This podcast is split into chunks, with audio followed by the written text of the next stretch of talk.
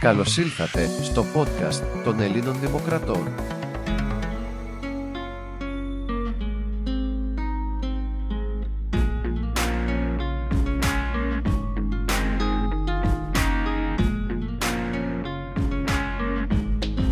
Καλώς ήλθατε στο podcast των Ελλήνων Δημοκρατών.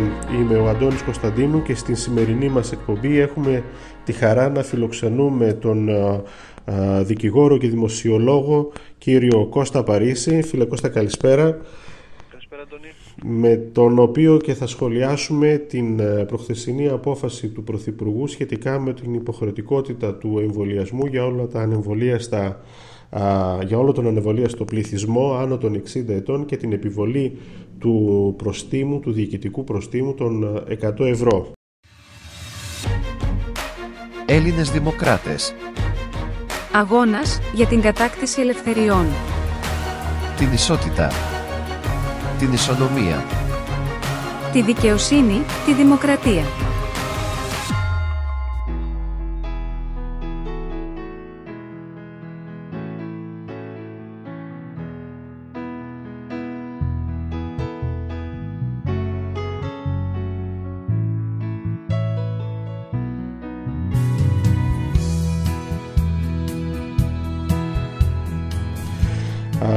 Κώστα, θα ήθελα λίγο ξεκινώντας τη συζήτησή μας έναν πρώτο ε, σχολιασμό σχετικά με την ε, σημερινή απόφαση του Συμβουλίου της Επικρατείας το οποίο απεφάνθη ότι είναι συνταγματικό το μέτρο της επιβολής ε,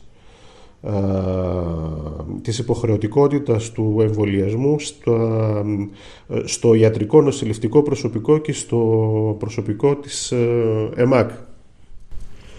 Ναι, η σημερινή απόφαση να πούμε καταρχήν ότι δεν έχει, έχει ανακοινωθεί δεν έχει δημοσιευτεί, δηλαδή δεν ξέρουμε το κείμενο της απόφασης για να το κρίνουμε. Δεν, Σωστά. Δεν έχει, είναι μία ανακοίνωση του Πρόεδρου με βάση μια νέα διάταξη, ε, στην οποία αναφέρει απλώς τι θα, λέει, τι θα λέει η απόφαση όταν τέλος πάντων καθαρογραφεί και δημοσιευτεί. Ε, η απόφαση αυτή αφορά όχι μόνο το πυροσβεστικό σώμα, δηλαδή την ΕΜΑΚ, όχι μόνο την ΕΜΑΚ, αλλά και τους υγειονομικούς και νομίζω ότι συνεκδικάστηκαν πολλές αιτήσεις ακυρώσεως νομίζω αν δεν κάνω λάθος από ό,τι λέει η ανακοίνωση όλες οι αιτήσεις ακυρώσεων ε, για όλο το προσωπικό το οποίο υποχρεώθηκε ε, στον εμβολιασμό. Μάλιστα. Ε, λοιπόν, πρέπει, εδώ πρέπει να πούμε τα εξής καταρχήν. Το, το να είναι υποχρεωτικός ο εμβολιασμός σε ομάδες, μάλλον σε περιπτώσεις ε, σύμφωνα με τα ειδικότερα καθήκοντά του δεν είναι κάτι το καινούριο. Ε, πιο, πρόχειρο μπορώ να, πιο πρόχειρο μπορώ να σκεφτώ το προεδρικό διάταγμα 225 του 2000 για το προσωπικό στις μονάδες αιμοκάθαρσης το οποίο υποχρεωτικά, το νοσηλευτικό προσωπικό υποχρεωτικά εμβολιάζεται κατά της υπατήτητας. Ε, λοιπόν, δεν είναι κάτι δηλαδή που δεν έχει ξαναγίνει και αν δεν κάνω λάθος νομίζω, δηλαδή το λέω με, με μεγάλο βαθμό βεβαιότητας Ποτέ κανείς δεν προσέφηκε κατά του Προεδρικού Διατάγματος 225 του 2000 για τον λόγο αυτόν. Η διαφορά είναι, υπάρχουν πολλές διαφορές, θα αναφέρω μόνο μία. Η, βασική διαφορά είναι ότι αυτό ήταν γνωστό και είναι γνωστό σε όποιον πάει να προσβληθεί σε, προσληφθεί σε μία μονάδα χρόνιας αμοκάθρασης. Ενώ εδώ ε, επιβάλλεται εκ των υστέρων. Μάλιστα. Λοιπόν, ε, εδώ λοιπόν έχουμε μία απόφαση, μάλλον ανακοινώνεται το περίγραμμα μιας απόφασης με την οποία η Ολομέλεια του ΣΤΕ λέει μία σειρά από πράγματα. Ε, πρώτον, να τα, τα βλέπω κιόλας όσο μιλάμε, ε, πρώτον ε, ότι ε, δεν τίθεται ζήτημα συνταγματικότητας της επιβολής του εμβολιασμού στις συγκεκριμένες ομάδες προσωπικού και περιπτώσεις προσωπικού. Ε, δεύτερον, ε, αυτό είναι πάρα πολύ σημαντικό και κρίσιμο γιατί είναι πολύ λεπτή η διάκριση του πότε κρίνει επί της ουσίας το Συμβούλιο Επικρατείας που κανονικά δεν κρίνει επί της ουσίας και μέχρι ποιο όριο κρίνει την ουσία μιας υπόθεσης μέσω του εγκαιρωτικού του έργου. Λέει λοιπόν το, το Συμβούλιο της Επικρατείας ότι η απόφαση του αρχηγού του πυροσβεστικού σώματος σε ό,τι αφορά τον εμβολιασμό της ΑΜΑΚ, των, το, το, Ναι, ναι. των παιδιών της ΑΜΑΚ, στηρίζεται σε έγκυρα επιστημονικά δεδομένα επίσημων φορέων στην Ελλάδα και διεθνώς, σύμφωνα με το οποίο ο εμβολιασμός είναι ο αποτελεσματικότερος τρόπος ελέγχου εξάπλωσης της νόσου, ενώ τα ωφέλη των εμβολίων υπερτερούν των ηχών παρενεργειών, οι οποίες είναι εξαιρετικά σπάνιες. Μάλιστα. Εδώ τώρα θα μπορούσαμε να μιλάμε πάρα πολύ ώρα για το πώς οφείλει να κρίνει, δηλαδή ποια είναι τα πλαίσια της κρίσης του Συμβουλίου της Επικρατείας, πότε κρίνει επί της ουσίας που κανονικά δεν κρίνει επί της ουσίας, σε ποιο βαθμό κρίνει, πο- τι σημαίνει ακυρωτικός έλεγχος κλπ. Αλλά ε, ας μείνουμε σε αυτό ότι Ναι, ναι, προφανώς. αυτή είναι η απόφαση. Προφανώς. Τώρα, δηλαδή θέλω να πω, ε, γιατί το λέω, θέλω να πω ότι δεν έκρινε μόνο το πώς πρέπει να εφαρμοστεί, το αν, το αν παραβιάστηκε το Σύνταγμα ή, ή αν παραβιάστηκαν οι διεθνείς συνθήκες κλπ. Έχει και μια ουσιαστική κρίση που φυσικά δεν την ξέρουμε ολόκληρη γιατί δεν έχει δημοσιευτεί απόφαση. Ε, Με βάση την ανακοίνωση. Σωστά. Ε, θα μπορούσε ας πούμε ε, η ΠΟΕΔΗΝ να συνεχίσει την, ε, τον δικαστικό της αγώνας σε ανώτερο επίπεδο στα ευρωπαϊκά δικαστήρια μόλις δημοσιευτεί η συγκεκριμένη απόφαση ή εδώ είναι το τελικό στάδιο; Ε, Ναι, μπορεί να, να προσφύγει στο Διεθνές Δικαστήριο των Ανθρωπίνων Δικαιωμάτων ε, αφού η απόφαση δημοσιευτεί και αν δεν κάνω λάθος, όχι αν δεν κάνω λάθος, ξέρω δηλαδή, ότι έχει προθεσμία 6 μηνών να το κάνει αυτό. Άρα, Η α, απόφαση αυτή, ε, ενώ προηγουμένως έχουν απορριφθεί και όλα τα, ε, όλες οι αιτήσεις αναστολής, μμμ, η απόφαση αυτή ε, ουσιαστικά ε, σημαίνει με απλά λόγια ότι δεν έχουν κανένα νόμιμη δικαιολογία ε, να, δηλαδή δεν έχουν τρόπο να αποφύγουν είτε την αναστολή της εργασιακής σχέσης είτε τον ε, εμβολιασμό προκειμένου να, ξανα, να επανέλθουν στην εργασία. άρα με τη δημοσίευση της ε, συγκεκριμένης ε, απόφασης του ΣΤΕ ε, είναι υποχρεωμένοι να εμβολιαστούν όλα τα ε, μέλη των, της, ΕΚΑ, της, ε, της ΕΜΑΚ συγγνώμη, και, τα, και το ιατρικό και το παραϊατρικό προσωπικό που είναι στα, στα δημόσια νοσοκομεία. Στις δο, δημόσιες δομές υγείας. Το ΟΚΑΒ, δημόσιες ε, δομές υγείας Α, κλπ. η συγκεκρι- Εάν θέλουν να επιστρέψουν στην εργασία τους. Σωστά. Η Σε ένα συγκεκριμένη... άλλο σημείο η απόφαση, σε ένα άλλο, ή μάλλον η απόφαση, σε ένα άλλο σημείο η ανακοίνωση Μμμ. λέει ότι κρίθηκε ότι είναι συνταγματική η αναστολή της καταβολής μισθού για το διάστημα που η, η αναστολή χορήγησης μισθού για το διάστημα που είναι σε αναστολή η σύμβαση εργασίας. Μάλιστα. Ε, Η συγκεκριμένη απόφαση πιάνει και το ιατρικό προσωπικό και το παραϊατρικό προσωπικό το οποίο είναι στον ιδιωτικό τομέα. Δεν δίνονται λεπτομέρειες. Στην σχετική παράγραφο ε, γράφει ε, νομίζω μόνο τις δημόσιες δομές. Σε λίγα δευτερόλεπτα μπορώ να απαντήσω. λοιπόν, ε, προθεσμία ε, το ιατρικό λέει η αποφάση από την οποία αποφάσισε η διάσκεψη της Ολομέλειας του ΣΤΕ, σε διάσκεψη Ολομέλεια του ΣΤΕ, λοιπόν, αφορούν το προσωπικό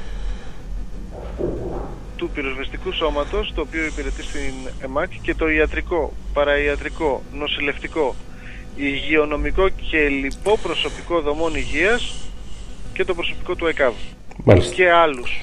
Ε, δεν ξέρω ποιοι άλλοι έχουν προσφύγει γιατί δεν αναφέρεται στην απόφαση. Μάλιστα. Στην ανακοίνωση. Στην ανακοίνωση. Πολύ σωστά. Ε, θα ήθελα λίγο εδώ να κάνουμε και μία διευκρίνηση γιατί ε, ο κόσμος είναι μπερδεμένος, ακούει συνταγματολόγους οι οποίοι έχουν ε, την ε, αλφα άποψη και κάποιους άλλους συνταγματολόγους οι οποίοι έχουν τη δίνα άποψη και το, σχετικά με την συνταγματικότητα ή την αντισυνταγματικότητα του μέτρου. Θα ήθελα λίγο να μου πεις δύο κουβέντες ε, για το, μία αξιολόγηση για τη, σχετικά με τη συνταγματικότητα ή μη του, του μέτρου.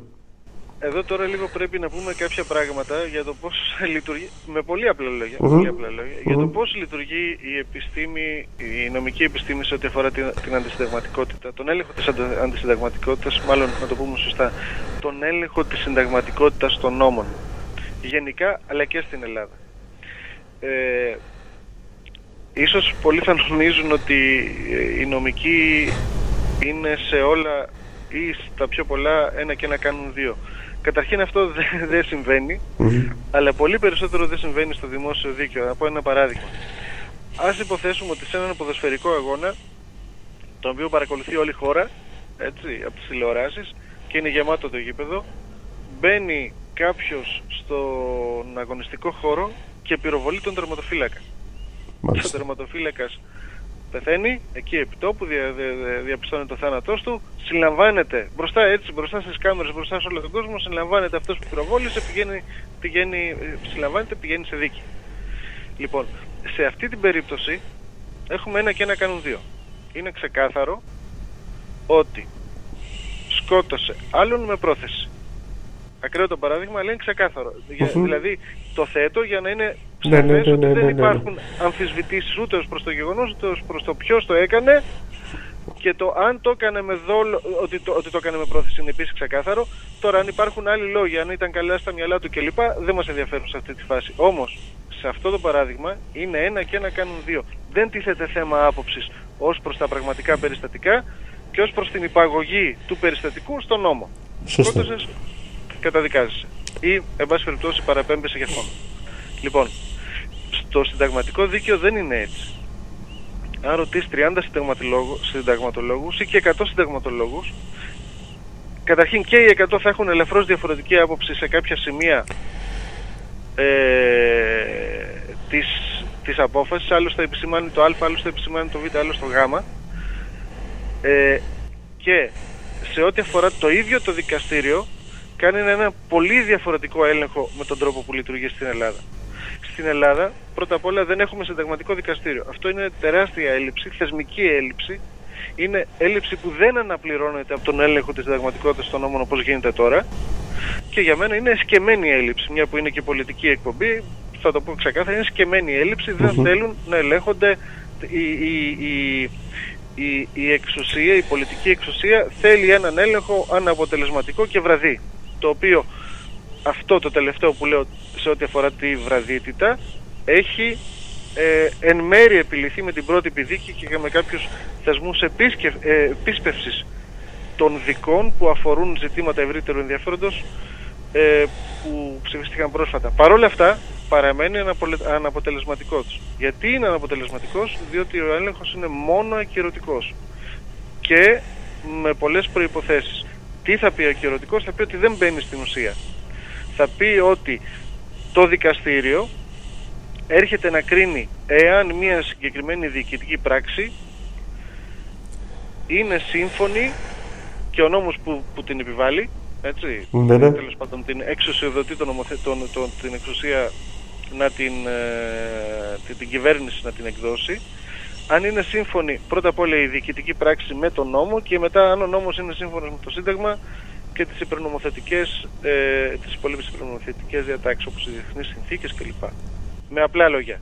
Μάλιστα. Με απλά λόγια θα το πω τώρα. Τι κρίνει το Συμβούλιο Επικρατείας, δεν κρίνει την ουσία της υπόθεσης ποτέ. Πότε μπορεί να επέμβει και να κρίνει, δεν μπορείς να προσφύγεις κατά ενός αντισυνταγματικού νόμου ευθέως. Πρέπει να εκδοθεί μια διοικητική πράξη, όπως μια υπουργική απόφαση ή ένα προεδρικό διάταγμα ή μια ατομική διοικητική πράξη, δηλαδή να αφορά μόνο εσένα, και μέσω αυτής να προσφύγεις κατά του συντάγματος, κατά, του- συγγνώμη, ε, να προσφύγεις στο Συμβούλιο Επικρατείας προσβάλλοντας τη συνταγματικότητα της νομοθετικής διάταξης βάσει της οποίας βγήκε η, η, η διοικητική πράξη.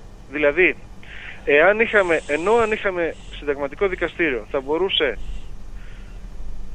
κάποιος ο οποίος θίγεται να προσφύγει ευθέως κατά του νόμου να ελέγξει, την, ε, να, να ελέγξει το περιεχόμενο του νόμου το συνταγματικό δικαστήριο και να αποφανθεί για το αν ο νόμος είναι συνταγματικός ή όχι. Στο σύστημα που ακολουθούμε στην Ελλάδα που ο έλεγχος είναι παρεμπίπτων πρέπει να προσφύγεις κατά μιας διοικητικής πράξης που να σε αφορά. Εκεί τώρα ζήτεται, τίθεται το δεύτερο ζήτημα. Είναι άλλο ένα στάδιο φιλτραρίσματος, το ένομο συμφέρον. Το ένομο συμφέρον, όπως ερμηνεύεται στην ελλαδα Μμμ. και στις περισσότερες δυτικές χώρες, ε, για να θεωρήσουμε ότι υπάρχει, για να θεωρήσουμε ότι υπάρχει, πρέπει να θίγεσαι προσωπικά, είναι προσωπικό άμεσο και ενεστός. Πρέπει να θίγεσαι προσωπικά. Στην Ελλάδα επίσης, η θεωρία εδώ του Συμβουλίου Επικρατείας από την αρχή της, ε, από, από τότε που ιδρύθηκε, ε, μάλλον είπα, είπα η θεωρία, η νομολογία του Συμβουλίου Επικρατείας υιοθετεί μία στάση της θεωρίας η οποία λέει ότι απαγορεύεται, απαγορεύεται δεν γίνεται δεκτή η άκτιο πούμπλικα ή πούμπλικης. Λοιπόν, τι θα πει αυτό; Δεν μπορείς για ένα ζήτημα γενικού ενδιαφέροντος να προσφύγεις και να ζητήσεις ειδική με ρύθμιση. ε, να, να ζητήσεις, όχι η ρύθμιση, να ζητήσεις να ακυρωθεί ή τέλος πάντων να κρυθεί ο νόμος αντισυνταγματικός πρέπει να σε αφορά προσωπικά, ατομικά εσένα και να σε αφορά τώρα. Άρα, χωρίς να πάμε σε πολλά πολλά, για να είναι και απλά αυτά που λέμε, Μμμ. έχουμε τουλάχιστον δύο τρόπους να μην, ελέγχονται, να μην ελέγχεται η συνταγματικότητα των νόμων πλήρως. Ο ένας είναι μέσω της υιοθέτησης ε, του άμεσου ενεστώτος και ευθέως ενόμου, ε, ευθέως ενόμου συμφέροντος ως απαραίτητες προϋπόθεσεις για να πας στο δικαστήριο. Το δεύτερο ότι ο έλεγχος είναι παρεμπίπτον και όχι ε, ευθέως κατά της διάταξης. Δηλαδή πρέπει να είναι μέσα, μέσω ευθέως κατά της διάταξης του νόμου. Τρίτον, ότι δεν υπάρχει δι- συνταγματικό δικαστήριο. Τον ρόλο αυτό τον επιτελεί σε ένα βαθμό το Συμβούλιο Επικρατείας ε, σε έναν μικρότερο βαθμό ο Άριος Πάγος όταν ε, πρόκειται για υποθέσεις νομοδιότητάς του ε, και γενικά έχουμε ένα ατελές σύστημα ελέγχου της συνταγματικότητας των νόμων. Προφανώς, προφανώς. Αλλά εδώ τώρα θα ερχόταν κάποιος... Ε, Συγγνώμη λίγο και ο τρίτο, το, το, ναι, ο ναι, τρίτος παρακαλώ. τρόπος, Τον οποίο δεν γίνεται η δουλειά επί της αρχής, έτσι, όχι Ναι, ναι. στην πράξη. Γιατί στην πράξη έχει και άλλους τρόπους να μην γίνεται. ναι, ναι. Λοιπόν, και θέλω να, να μιλήσω σε αυτό, να, να Μμμ. πω κάτι από αυτό. Ναι, ναι, Ο τρίτος ελεύθερα. τρόπος είναι, ε, α- α- με βάση αυτά που ήδη ε, ανέφερα προηγουμένως, Μμμ. ότι ο έλεγχος δεν είναι πλήρης, δεν είναι ουσιαστικός, είναι ακυρωτικός. Ναι, σωστά. Τώρα, στην πράξη, στην πράξη, στην πράξη κάτι το οποίο, το οποίο έγινε κατάχρηση για τα χρόνια των μνημονίων ε, ήταν η επίκληση, η γενική και αόριστη επίκληση του επιτακτικού δημοσίου συμφέροντος. Ενώ δηλαδή όφιλε το Συμβούλιο Επικρατείας να αποφασίζει με βάση μια Σωστά. σειρά από διοικητικές αρχές ε, όπως ας πούμε για μένα η, η, η, η πιο αποτελεσματική σε ό,τι αφορά την προστασία του συμφέροντος των πολιτών. Μμμ. Η πιο σημαντική αρχή είναι η αρχή της αναλογικότητας που δεν μπορούμε τώρα εύκολα να εξηγήσουμε τι σημαίνει. Όμως είναι το κύριο εργαλείο στις δύσκολες υποθέσεις για να αποφασίσει το Συμβούλιο Επικρατείας εάν παραβιάζεται το Σύνταγμα ή όχι. Λοιπόν, από μια διάταξη. Έρχεται λοιπόν και λέει ότι ιδίως επαναλαμβάνω σε ό,τι αφορά τις μνημονιακές αποφάσεις, Μμμ. σε πολλές αποφάσεις και σε πολλά σημεία των αποφάσεων, λέει Γε- ε, δεν μπαίνουμε σε έλεγχο, δεν εξετάζουμε τον λόγο ακύρωσης τάδε, τέλος πάντων και να μην το λέ- αναφέρει έτσι μονολεκτικά το, το περιγράφει, Μμμ. διότι για λόγους επιτακτικού δημοσίου συμφέροντος πρέπει να γίνει δεκτό ότι ο νόμος θα ισχύσει. Χωρίς περαιτέρω εξήγηση. Μάλιστα. Και ένας, ε, η ερώτηση που πιθανότητα θα μπορούσε να κάνει ο κάθε ε, αδαής περί της ε, νομικής επιστήμης όπως είμαι και εγώ. Ε, ένας ανεμβολίαστος, ο οποίος θα ήθελε να προσφύγει ε, κατά της ε, απόφασης της συγκεκριμένης, θα μπορούσε με κάποιο τρόπο να κάνει ε, κάποια νομική κίνηση ή θα παραμείνει ε, επιθυμία και πόθος διακαής ο οποίος δεν θα εκπληρωθεί ποτέ; Ε, βάσει της διάταξης που ψηφίστηκε, αν δεν κάνω λάθος, χθες ε, ή προχθές, βάσει της διάταξης του νόμου που ψηφίστηκε για τον υποχρεωτικό εμβολιασμό, θα βγει κάποια υπουργική απόφαση που θα προβλέπει τον τρόπο εφαρμογής της. Κατά της υπουργικής αυτής απόφασης θα μπορεί να προσφύγει. Μάλιστα. Ε, υπάρχει άλλο ένα, άλλο ένα εμπόδιο. Μμμ. Ε, το λογικό θα ήταν να μπορεί να προσφύγει εύκολα κατά της ατομικής πράξης προσδιορισμού, διοικητικού προσδιορισμού. Το διοικητικό- Αυτό είναι το επόμενο που θα ήθελα να, να συζητήσουμε γιατί Ναι, όμως η ατομική πράξη είναι της τάξης των 100 ευρώ Μμμ. Και αυτό είναι πολύ κάτω από το όριο για το το αναγνωρίζεται το δικαίωμα διοικητικής ε, προστασίας. Βέβαια υπάρχουν εξαιρέσεις Μμμ. ε, δικαστικής προστασίας. Υπάρχουν εξαιρέσεις ενδεχομένως να μπορεί κάποιος να, τέλος πάντων, να, να ενταχθεί στις εξαιρέσεις, αλλά για Α, κάθε, και- πράξη, για κάθε πράξη, για κάθε μήνα θα πρέπει να κάνει την αντίστοιχη ενέργεια νομική Πρέπει ή, να- μπορεί, θα ή να πρέπει μπορεί να- σο- σωρευτικά να πει ότι έχουν μαζευτεί 500, 600, 800 ευρώ Ε, άρα εμπίπτω ενδεχομένως... Ε... Όχι, δεν είναι. Πρέπει να προσφύγει από το πρώτο και εκεί υπάρχουν μια σειρά από δικονομικά ζητήματα τα οποία είναι δύσκολο και να περιγράψω και να αποποσλύνονται. Δηλαδή, Μάλιστα. Ε, χωρίς να πω σε λεπτομέρειες, ε, θα θεωρηθεί φόρος; Δεν μπορεί να θεωρηθεί φόρος. Αν δεν μπορεί να θεωρηθεί φόρος, δεν ε, τίθεται ζήτημα προδικαστικής επίλυσης στην Επιτροπή Επίλυσης Προδικαστικών Προσφυγών. Λοιπόν, ε, θα θεωρηθεί, ε, είναι πρόστιμο το οποίο απλώς ε, ε, καταβάλλεται μέσω της εφορίας σαν ένα πρόστιμο του κώδικα οδικής κυκλοφορίας, ας πούμε. Εκεί θα έπρεπε να υπάρχει μια ενδικοφανής διαδικασία ή μια ειδική προσφυγή ώστε να εξετάζεται στην ουσία. Για ποιον λόγο δεν έκανε το εμβόλιο, γιατί φοβάσαι, γιατί εκείνο, για, για ποιον λόγο ακριβώς. Μάλιστα. Ή μπορεί να είσαι σε μια ομάδα που δεν θα έπρεπε να το κάνει, αλλά δεν μπορείς να πάρεις ιατρική. Ε, βεβαίωση. Βεβαίως. Ή Σωστά. πήγε σε μια επιτροπή η οποία δεν σε εξέτασε σωστά. Δεν ήρθαν οι γιατροί, ήρθε ξέρω εγώ μόνο ένας νοσηλευτής. Δηλαδή ανοίγει μια σειρά από θέματα αν φτάσουμε στον ατομικό προ... προσδιορισμό, στο διοικητικό προσδιορισμό του προστίμου. Μια σειρά από θέματα. Και αν δεν υπάρχει διαδικασία επαρκής ή αν η διαδικασία δεν ακολουθήθηκε και παρόλα αυτά το πρόστιμο είναι μόλις 100 ευρώ. Γι' αυτό λοιπόν ε, χωρίς να έχω μελετήσει τη διάταξη, δεν, δεν πρόλαβα να τη δω ε, και μιλάω λίγο γενικά. Είμαι βέβαιος ότι θα υπάρξει, όχι για αυτό το λόγο που λέω αλλά είμαι βέβαιος ότι θα υπάρξει μια υπουργική απόφαση είτε του Υπουργείου Υγείας είτε κοινή υπουργική απόφαση για τον τρόπο ε, εφαρμογής της διάταξης. Κατά αυτής της απόφασης, όπως και κατά κάθε γενικής, ε, ε, κάθε είτε κανονιστικής είτε ατομικής διοικητικής πράξης, ε, η προθεσμία είναι 60 ημερών από τη δημοσίευση της εφημερίδας της κυβερνήσεως. Μάλιστα. Ε, άρα θα μπούμε πάλι ξανά στην λογική των, ε, των ΚΙΑ, των κοινών υπουργικών αποφάσεων και θα... Φυσικά θα υπάρξει, επαναλαμβάνω, δεν είδα, το λογικό είναι αυτό και γιατί το λέω, γιατί δεν είδα τη διάταξη, όπως ψηφίστηκε. Δεν την είδα διότι ε, η τροπολογία ε, πάντοτε περνάμε κάποιες αλλαγές, μετά γίνεται ορθογραφικός και συντακτικός έλεγχος και τελικά δημοσιεύεται σε δύο-τρεις μέρες, δεν είχα η... την ευχαίρεια να το δω. Σωστά. Η αλήθεια είναι ότι τα τελευταία χρόνια η χώρα διοικείται μόνο με οικία. Αν, με, με PNP, με πράξη νομοθετικού περιεχομένου. Με, με πράξεις, σωστά, σωστά, με, με PNP και με οικία. Ε, το θέμα είναι ότι θα πρέπει να πούμε λίγο και ε, ότι οι οικία έχουν συγκεκριμένο χρονικό ορίζοντα ζωής. Είναι νομίζω. Η πράξη νομοθετικού περιεχομένου. Η πράξη νομοθετικού περιεχομένου, ναι, σωστά. Οι κοινές υπουργικέ αποφάσεις ισχύουν για όσο ισχύει η εξουσιοδοτική διάταξη. Δηλαδή, για όσα χρόνια ισχύει το συγκεκριμένο άρθρο του συγκεκριμένου νόμου, θα υπάρχει και μια, κοινή, μια υπουργική απόφαση που θα το εφαρμόσει. Η οποία θα, μπράβο, θα πρέπει να, να, θα πρέπει να ενσωματωθεί η οικία σε κάποιο νόμο. Αυτό είναι το πρώτο βασικό. Όχι. Ή όχι. όχι. Εκείνο, ε, αυτό που λες, αν κατάλαβα σωστά, αφορά τις πράξεις ομοθετικού περιεχομένου που Μάλιστα. με νόμο. Ωραία. Ωραία.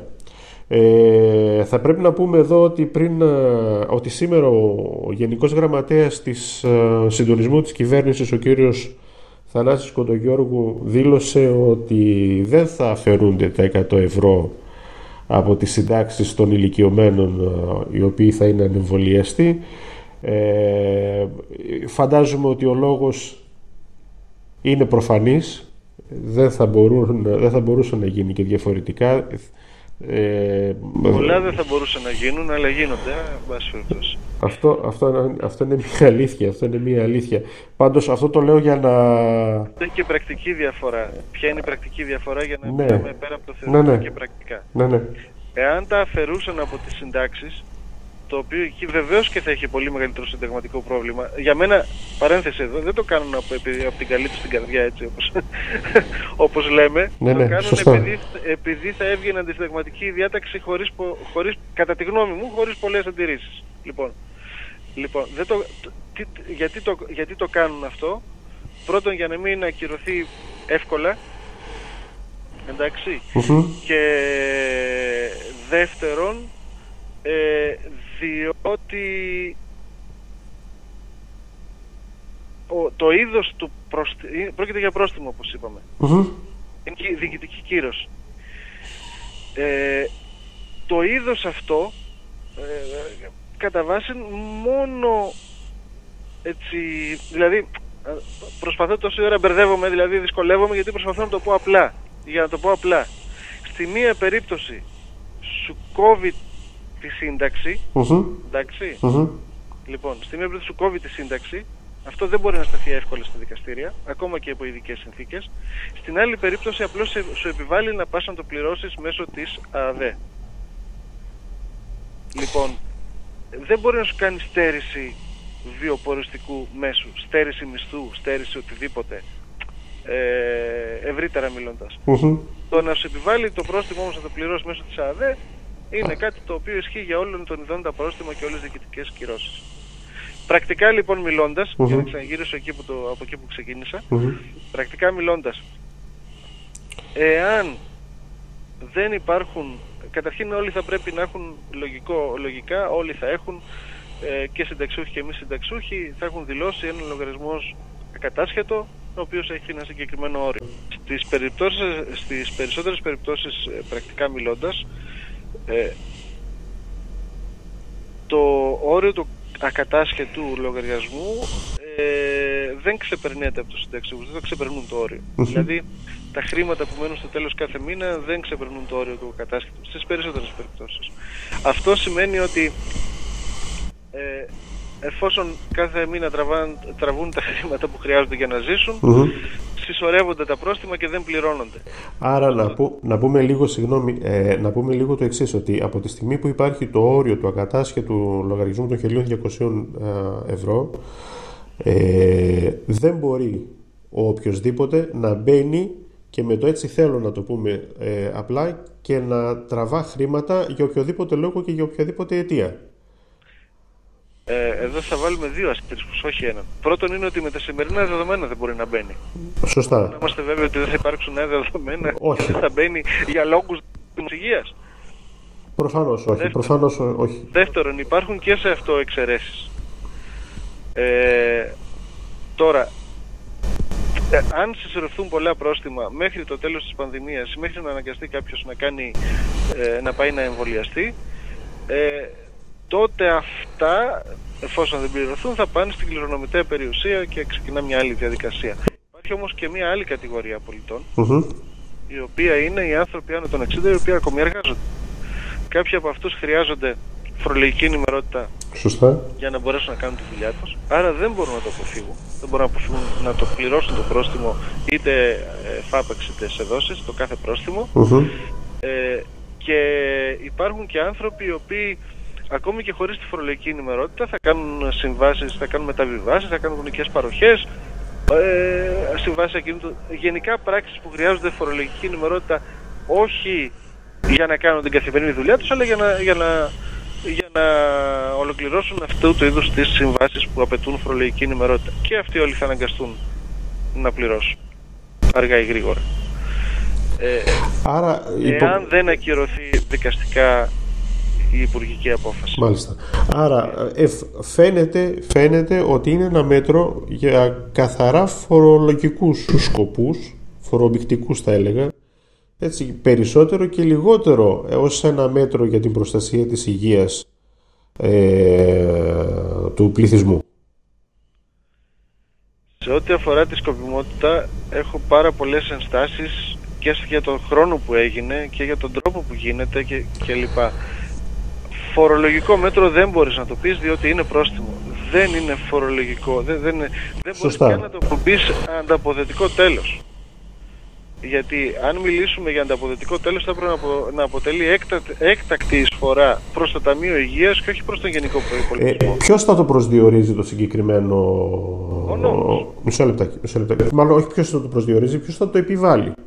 Θα το επιβάλλει κατά τόπους ε, δόη ή ή θα το ε, επιβάλλει; Το στάδιο το επιβάλλει η ΑΔΕ. Ε, νομίζω όμως ότι σε κεντρικό επίπεδο ή σε, επίπεδο, ή σε τοπικό δεν είδα επίπεδο; τη διάταξη του νόμου. Αυτό είναι το πρόβλημα. Γι' αυτό δεν μπορώ να απαντήσω. Εδώ είναι λοιπόν το βασικό ζητούμενο, γιατί ένας α, πονηρός θα μπορούσε κάλλιστα να πει ότι μπορείτε να επιβάλλετε ε, το συγκεκριμένο μέτρο σε ανθρώπους οι οποίοι δεν είναι φύλλα προσκύμενοι προς τη Νέα Δημοκρατία και στους α, ανθρώπους οι οποίοι είναι στελέχοι ή ε, ε, εν πάση περιπτώσει ε, ε, κείμενοι προς, την, προς το κο- κυβερνών κόμμα ότι κάνουμε λίγο τα στραβά μάτια και το περνάμε μπάι. Δεν ξέρω, Ιάκη, κατά πόσο... Νομίζω ότι σε ό,τι αφορά την επιβολή του προστίμου έχουν προβλέψει μια αυτοματοποιημένη διαδικασία, mm-hmm. Βάσει της οποίας το σύστημα της ΑΔΕ τραβά τα δεδομένα από το ειδικά, ε, το ειδικά είναι το... το ναι, ναι, ναι. ναι λοιπόν, το σύστημα τέλος πάντων κατα... Ε, στο οποίο καταχωρούνται οι εμβολιασμοί ε, και ασφαλιστική κατάσταση του καθενός και, από... και βάσει αυτού αυτοματοποιημένα εκδίδεται το πρόστιμο και βεβαιώνεται. Δηλαδή νομίζω ότι έχουν περάσει όλα αυτά. Τώρα τι θα γίνει στις ε, επιτροπές και λοιπά που θα κρίνουν, εκεί τώρα είναι, είναι άλλη τάξη ζήτημα. Μάλιστα.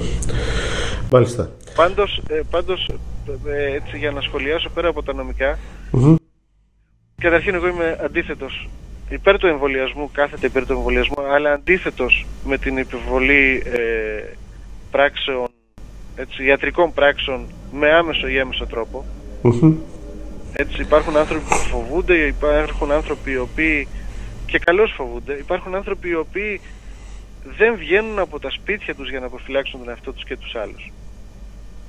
Δεν μπορείς δηλαδή να τους λες όλους, ξέρεις κάτι, θα, θα, κάνεις, θα, θα κάνεις αυτό για το καλό της κοινωνίας κλπ. Ενώ ο ίδιος παίρνει τις προφυλάξεις του.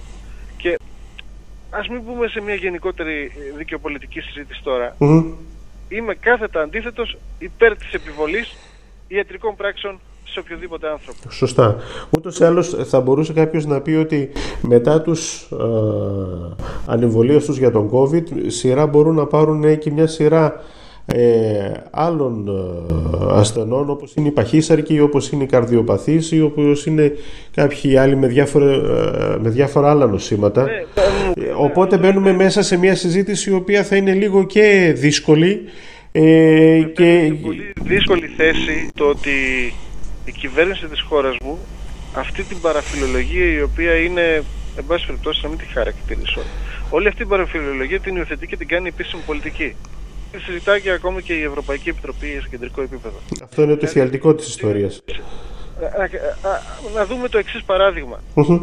Ένας χρήστης ναρκωτικών έτσι, ο οποίος έχει AIDS, όχι ναρκωτικών γενικά, χρήστης ναρκωτικών που εγχέονται με σύριγγα, δηλαδή ας πούμε ηρωίνης. Ωραία. Ε, λοιπόν, είναι ενδυνάμει, είναι ενδυνάμει ε, φορέας, ε, τέλος πάντων όχι φορέας, ε, μπορεί ενδυνάμει να μεταδώσει και υπατήτηδα και AIDS και οποιοδήποτε, οποιαδήποτε άλλη ασθένεια μεταδίδεται με το αίμα θα πρέπει να τους, δηλαδή πραγματικά τώρα, θα πρέπει να πάμε να τους μπουζουριάσουμε όπως κάνουν τα σκυλιά, ας πούμε, ακόμα και για τα σκυλιά ενδιαφέρονται κάποιοι, όχι ενδιαφέρονται, φυσικά ενδιαφέρονται και διαμαρτύρονται κάποιοι που τα μαζεύουν. Θα πρέπει να πάμε να τους, ε, να τους πάρουμε και να τους, να τους βάλουμε κάτω, να τους κάνουμε, ε, ε, να, τους, να τους βάλουμε με το ζόρι, να τους βάλουμε με το ζόρι σε κέντρα απεξάρτησης. Γίνεται αυτό το πράγμα, με το ζόρι. Γίνεται. Θα πρέπει να τους ε, ε, κάνουμε θεραπείες απεξάρτησης με φάρμακα. Μπορεί να το δεχθούμε αυτό το πράγμα. Προφανώς όχι. Πολύ, σίγουρα κάποιοι πλέον, κάποιοι πλέον είναι έτοιμοι, οι συμπολίτες μας εννοώ, είναι έτοιμοι να τα δεχθούν όλα. Ναι, να τους μαζέψετε, να τους πάτε σε κέντρα απεξάρτησης υποχρεωτικά και να τους ε, ε, ε, να τους ταΐζετε και τα φάρμακα που, που απαιτούνται ώστε να επεξαρτηθούν ή τέλος πάντων να. Δηλαδή, ανοίγουμε την πόρτα της υποχρεωτικής θεραπείας. Το καταλαβαίνουμε. Της υποχρεωτικής θεραπείας σε ενήλικες ανοίγουμε την πόρτα ενός φρενοκομείου, εγώ αυτό βλέπω, όπου η κατάληξη δεν θα είναι καλή ούτε για τους ε, μεν ούτε για τους δε. Ε, Κώστα... Όταν, όταν ανοίγεις μια τέτοια... Ναι, ναι, ναι παρακαλώ, παρακαλώ. όταν ανοίγεις μια τέτοια πόρτα δεν ξέρεις τι θα ακολουθήσει. Και θα κλείσουμε αυτό λίγο για να μην κουράζω άλλο. Μας φαίνονται μας φαίνεται τρελό ας πούμε το ότι κάποιος πάπας στη Ρώμη κάποτε διέταξε να εξαφανιστούν οι γάτες και το αποτέλεσμα ήταν να, να κάνουν πάρτι τα ποντίκια, ότι υπήρξε η ιερή εξέταση και μάλιστα επί αιώνες, ότι κάποιοι στο δεύτερο, στο δεύτερο παγκόσμιο πόλεμο ας πούμε έφτιαχναν ιατρικά πειράματα με ανθρώπους και με συνθήκες τις οποίες έχουμε γνωρίσει. Δεν θέλω να κάνω παραλληλισμούς, αλλά μας κάνει εντύπωση βλέποντας το αποτέλεσμα. Ξεχνάμε όμως πώς ξεκίνησε, πώς άνοιξε η πόρτα σε κάθε μία από αυτές τις περιπτώσεις για να φτάσει σε αυτό το αποτέλεσμα τα επιχειρήματα για να ξεκινήσει, για να ανοίξει, για να ανοίξει κάθε, κάθε μία από αυτές τις πόρτες, τα επιχειρήματα ήταν λογικοφανή την εποχή που τέθηκαν. Και βήμα, βήμα, βήμα, βήμα φτάσαμε στο τέλος. Λοιπόν, δεν μπορούμε κατά με να ανοίξουμε την πόρτα των υποχρεωτικών ιατρικών πράξεων. Βεβαίως. Κατά του γενικού πληθυσμού μάλιστα. Γιατί μιλάμε για το γενικό πληθυσμό 60 συν. Δεν μιλάμε εδώ για την περίπτωση των ανθρώπων που, κάνουν, που επιτελούν ειδικά καθήκοντα την οποία ξεκινήσαμε να, να, να συζητούμε ας πούμε για το, για το προσωπικό της ΑΜΑΚ και τους νοσηλευτές. Σωστό. Μιλάμε για υποχρεωτική ιατρική πράξη στο γενικό πληθυσμό. Ήταν ο Κώστας Παρίσης, δικηγόρος, εξειδικευμένος στο διοικητικό δίκαιο. Φίλε Κώστα, σε ευχαριστώ πάρα πολύ για, την... Φίλε χαρά. για τις και γνώσεις σου. Να μην ανοίξουν κι άλλες τις πόρτες. Μακάρι, μακάρι, μακάρι. Ε, είμαστε πάρα πολύ κοντά ούτως ή άλλως στις απόψεις τις συγκεκριμένες και με, με όλα όσα εξέφρασες και θα χαρούμε πάρα πολύ να τα ξαναπούμε ε, από κοντά. Σε ευχαριστώ πάρα πολύ για την τιμή. Εγώ ευχαριστώ για την πρόσκληση. Ευχαριστώ πολύ. Καλή συνέχεια. Έλληνες Δημοκράτες Αγώνας για την κατάκτηση ελευθεριών Την ισότητα Την ισονομία. Τη δικαιοσύνη, τη δημοκρατία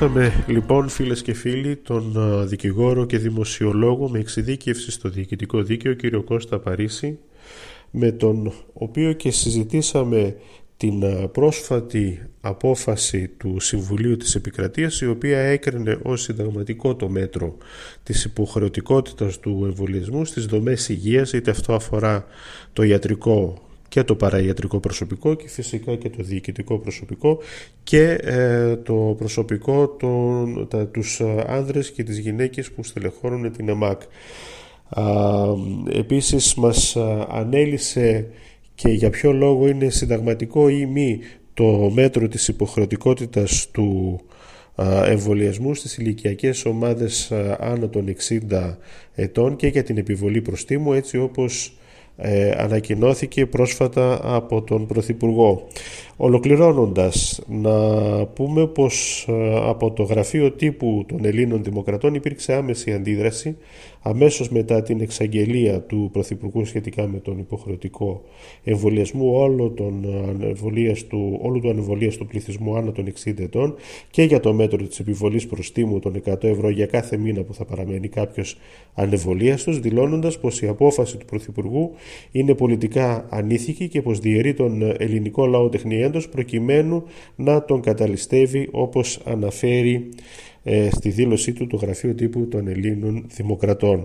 Ε, ολοκληρώνοντας να σας πω ότι ε, μπορείτε να μας στέλνετε τα μηνύματά σας και τις ε, απόψεις σας και τις θέσεις σας στην ε, διεύθυνση συμμετέχω παπάκι ελληνισδημοκράτες.net Σας ευχαριστώ πολύ, καλή συνέχεια, κάθε καλό.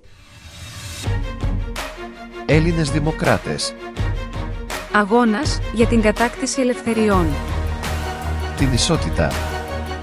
Την ισονομία. Τη δικαιοσύνη, τη δημοκρατία.